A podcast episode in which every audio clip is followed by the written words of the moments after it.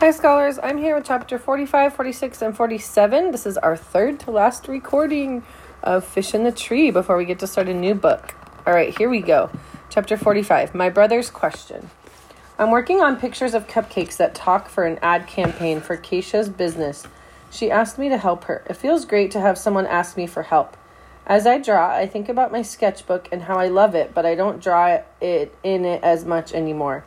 I used to be the it used to be the only thing that made me happy. Now I have other things too.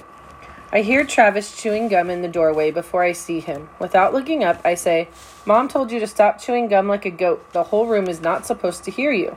He goes silent. Weird. I finish erasing a line and look over at him. He looks kind of stiff, hands stuffed in his pockets. Then he takes one hand out and brushes his chin with his fist. Travis, what's wrong? I just wanted to ask you a question. You want to borrow money or something? He does that half smile of his and shakes his head, but I can see the seriousness. You can ask me anything you want, Travis. What is it? That teacher of yours, Mr. Daniels, what does he do after school with you? You mean chess? He shakes his head. No, the reading. What does he do? I mean, do you just sound out words and stuff? Well, we talk about words, but it's not the same as other teachers. Like, we never use paper, ever. He has me write letters in blue or pink sand or sometimes in shaving cream. Really? So you can read now? Well, not yet, but it's getting easier. It can be like running up the side of a building sometimes. I get so tired, but I am doing better. So it helps what he does.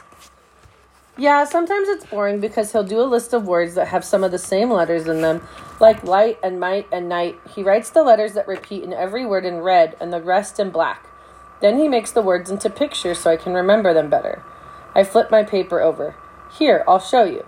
And I write sun with all these little lines around it pointing outward to look like the sun. And that really helps you remember it? Yeah, and he also has these sheets of plastic that I can see through but are different colors. He puts those over pages and it makes the headaches better. It's like turning the brightness down on a computer. It's weird. No more headaches from reading? Really? Well, I still get them, but they're not nearly as bad like a little stick hitting my head compared to a baseball bat. Travis smiles and then stands up. Well, I'm glad he's helping you, and I'm glad that you have Keisha and Albert Squirt. You're doing great. You're doing great too, Travis. Not long before you'll open up Nickerson Restoration, right? He nods once more and turns to leave. He doesn't talk about the neon sign he'll have or the big rolling tool cases or anything. I miss hearing his mouth running like a, mon- a motor about all his plans. Travis, he turns. Yeah? I could try to help you. Nah, he says, brushing his chin with his knuckles. I don't need you to do that. I was just wondering. Chapter 46 Flying Tigers and Baby Elephants. Well, Allie, Albert says to me at lunchtime, before I really knew you, I used to call you the Flying Tiger. Ooh, Albert, that's a great name, Keisha says. Like fierce. Like nobody messes with her, right? I wish that described me, but it doesn't. Why in the world would he nickname me that? I thought that Albert paid more attention to things. I look up and he's watching me. Well, he asks, aren't you wondering why I call you that? I shrug. It's not an insult, just my observation. Fine, tell me then. Before the United States entered World War II, there were a bunch of American pilots in China. They were called the Flying Tigers. They flew those planes with the shark teeth on the nose. Wait, I say, my dad and brother love those planes. He nods once as I try hard to shake out the mind movie of me as an airplane. They did not have many airplanes, so they would repaint them every mission, change a bit of the design and the numbers so that the Japanese would think they were there were far more of them than there really were. I sort of know what he means. I've watched you trying to figure out how to repaint yourself for other people all the time, trying to make them think one thing about you when the opposite is true. Like with the teachers, always getting sent to the office. Wow, I can't believe Albert noticed all this. Okay, Keisha says, do you name everyone like that? I like analogies. They interest me and help me understand. What about me? Do you have a nickname for me? He hesitates. Okay, Professor, spill it, Keisha says. He bites his lip. Listen, you better tell me and you better tell me now. The baby. What? The baby? Are you kidding me? She gets a great name like the Flying Tiger, and you give me the name Baby? What the heck is that supposed to mean? He turns red. I didn't want to offend you. Well, it's just a little too late for that. I'm going to send you into space where no man has gone before. No kidding. Is Keisha quoting Star Trek now? The girl has lost her mind. I called you the baby because when you're quiet, you're taking everything in. But when you want something, you're loud about it and usually get your way pretty fast. I burst out laughing. Oh man, Keisha, that is just too perfect. She folds her arms with a bit of a humph, but then begins to laugh too. Albert, do you have one for yourself? I ask. When he doesn't say no, I know it means yes. Tell us, Keisha says. I'm the elephant? Because you're big, I ask. No, because he has a good memory. Elephants do have good memories, but that isn't why I chose it as my symbolic name. Then why? Well, I've become a pachyderm. Is that a religion, I ask? No, an elephant is a pachyderm. It means an animal with really thick skin. I guess we're all pachyderms then, or we pretend to be. His finger picks at the side of his thumb. Elephants feel a wide range of emotions, but their behavior remains constant. On the outside, happy and sad often look the same.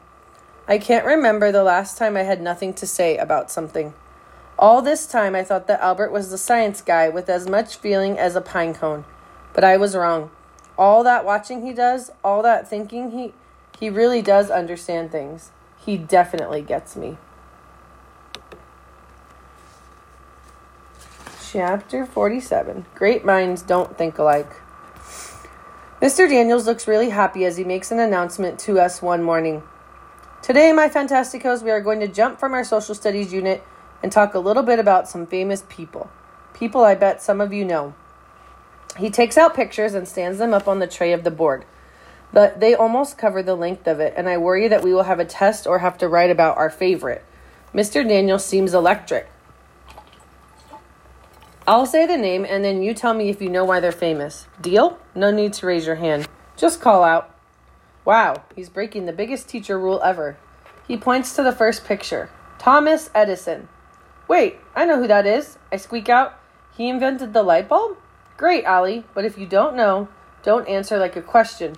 Declare your answer. I imagine myself at a podium in front of thousands of people, arms in the air, declaring my answer. What about this one? he asks. Max says, Alexander Graham Bell, who invented the telephone. I did a report on him. Most excellent work, Mr. Daniel said. The next one is George Washington. Everyone knows that one. Henry Ford, he asks. He invented the car, I declare. Well, he did begin Ford Motor Company, but he didn't invent the car. He perfected the moving assembly line, which was a very clever way to build a lot of cars fast. Oh. Allie, how do you know about all these inventors? My mom bought a DVD called Schoolhouse Rock. It has a cartoon about inventors. Ah, yes, Schoolhouse Rock is awesome. Next one, Albert Einstein? He says this one like he's introducing someone on a game show. Albert raises his hand. Yes, Albert? Albert Einstein was born in Germany on March 14, 1879. He is considered the greatest human mind to ever have lived in the fields of physics, mathematics, and philosophy. He changed all of science with his ideas. My father says that the field of science was like Pinocchio as the puppet, and Einstein changed it into a real boy. Does he really? Mr. Daniels laughs. That's brilliant. Is your father a scientist, Albert? Yes, sir. He named me after Albert Einstein, so I know a lot about him. Keisha whispers to me, is that why you style your hair after him? She turns to me. That boy has never seen a comb. Style my hair, Al- Albert asks, confused. Mr. Daniels walks back towards the pictures. I have a feeling that Albert's father is quite a scientist indeed. We go through the rest of the pictures. Leonardo da Vinci, famous painter of the Mona Lisa, also a gifted inventor. Pablo Picasso, another famous painter who created a modern style that no one had ever seen before. Patricia Polacco, talented illustrated and author, illustrator and author. Whoopi Goldberg, hilarious comedian and actress. Henry Winkler, famous actor and author. Muhammad Ali, world heavyweight champion of boxing. John F. Kennedy, 35th President of the United States. Winston Churchill, Prime Minister of England during World War II. His intelligence and grit kept the Nazis from taking over England. In fact, all of these people had grit to spare. I like that word, grit. John Lennon of the Beatles, Walt Disney, creator of Mickey Mouse. Then Mr. Daniel stands back. Don't you agree that this is a stunning group of talent? Is there anyone here that would be willing to stand up and say that any of these people were stupid? Everyone shakes their heads. Albert gave us a great rundown of Albert Einstein, but did you know that he was kicked out of school when he was young? His report card said that he was too slow to, to amount to anything. He couldn't memorize the months of the year. In fact, he had trouble tying his shoes. But he was, and remains, one of the greatest minds we've ever seen. I remember when I had a hard time tying my shoes. Travis sat with me for a long time, teaching me the baby way you make the rabbit ears. I stare at Einstein's picture with his crazy white hair that looks like he had an accident with a light socket. How could he figure out something like time travel and not know the months of the calendar? Mr. Daniel says, Some people say that John Lennon is one of the most gifted spiritual musicians everywhere. He walks towards the window. Walt Disney knew exactly how it should go together. He never went to school for it, but he was such a genius with machines. He worked as. Oh, sorry, I skipped a part. How about Henry Ford? He was born understanding how an engine should work. He just knew without studying it. Hey, that's like Travis. He walks toward the windows, knew exactly how it should go together. He never went to school for it, but he was such a genius with machines, he worked as Thomas Edison's engineer for a while. He walks back to the board. You know what all of these people have in common? Many believe that they all had dyslexia. I feel it in my gut. In fact, I feel it everywhere. That's right. As children, they struggled to read even simple words, and based on some other clues as well, most experts now believe that they had dyslexia. But of course, we know that they weren't stupid. Their brains just worked differently. And thank goodness they did, because otherwise, we may not have telephones, or light bulbs, or stunning works of art. Oh, and we wouldn't have Mickey Mouse. So then, for your homework, I have an extra credit assignment. He turns on the smartboard, and there's some writing. I know you can't see it, scholars, but it's a bunch of letters, random letters mixed together. The class is already complaining that they can't read it, complaining that it makes no sense. It's a code, he says. Each letter stands for another, extra credit for anyone who can crack it. It isn't exactly like reading with dyslexia, but it will give you a taste of how hard it is, how long it takes. And then he looks at me, and how smart you have to be to persevere. He dismisses us, and everyone starts to get ready to go home. But I'm still staring at the pictures of all those famous people and wondering if they felt like me when they were young. Did they feel stupid? Did they wonder what would become of them?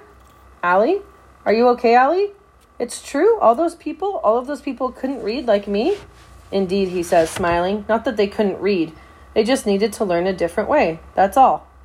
He puts an oval shaped piece of metal in front of me. This is a paperweight, he says. It's a gift for you. For me? Yes, look. He points at each word as he reads them. Never, never, never quit. Winston Churchill. I pick it up. It's heavy. I'm not giving it to you as a reminder because I know that you will keep at it. I've gotten I've really gotten a sense lately of how hard you're you've had to work when, to learn what you have and you fooled a lot of smart people. So how smart does that make you? I'm giving it to you because I want you to know that I've noticed and that you're going to be okay, Allie. Better than okay actually. My head swims with all that's changed in school and in me. All right, scholars, head to Seesaw for a short assignment. We only have two more podcasts before our book is over. See you next time.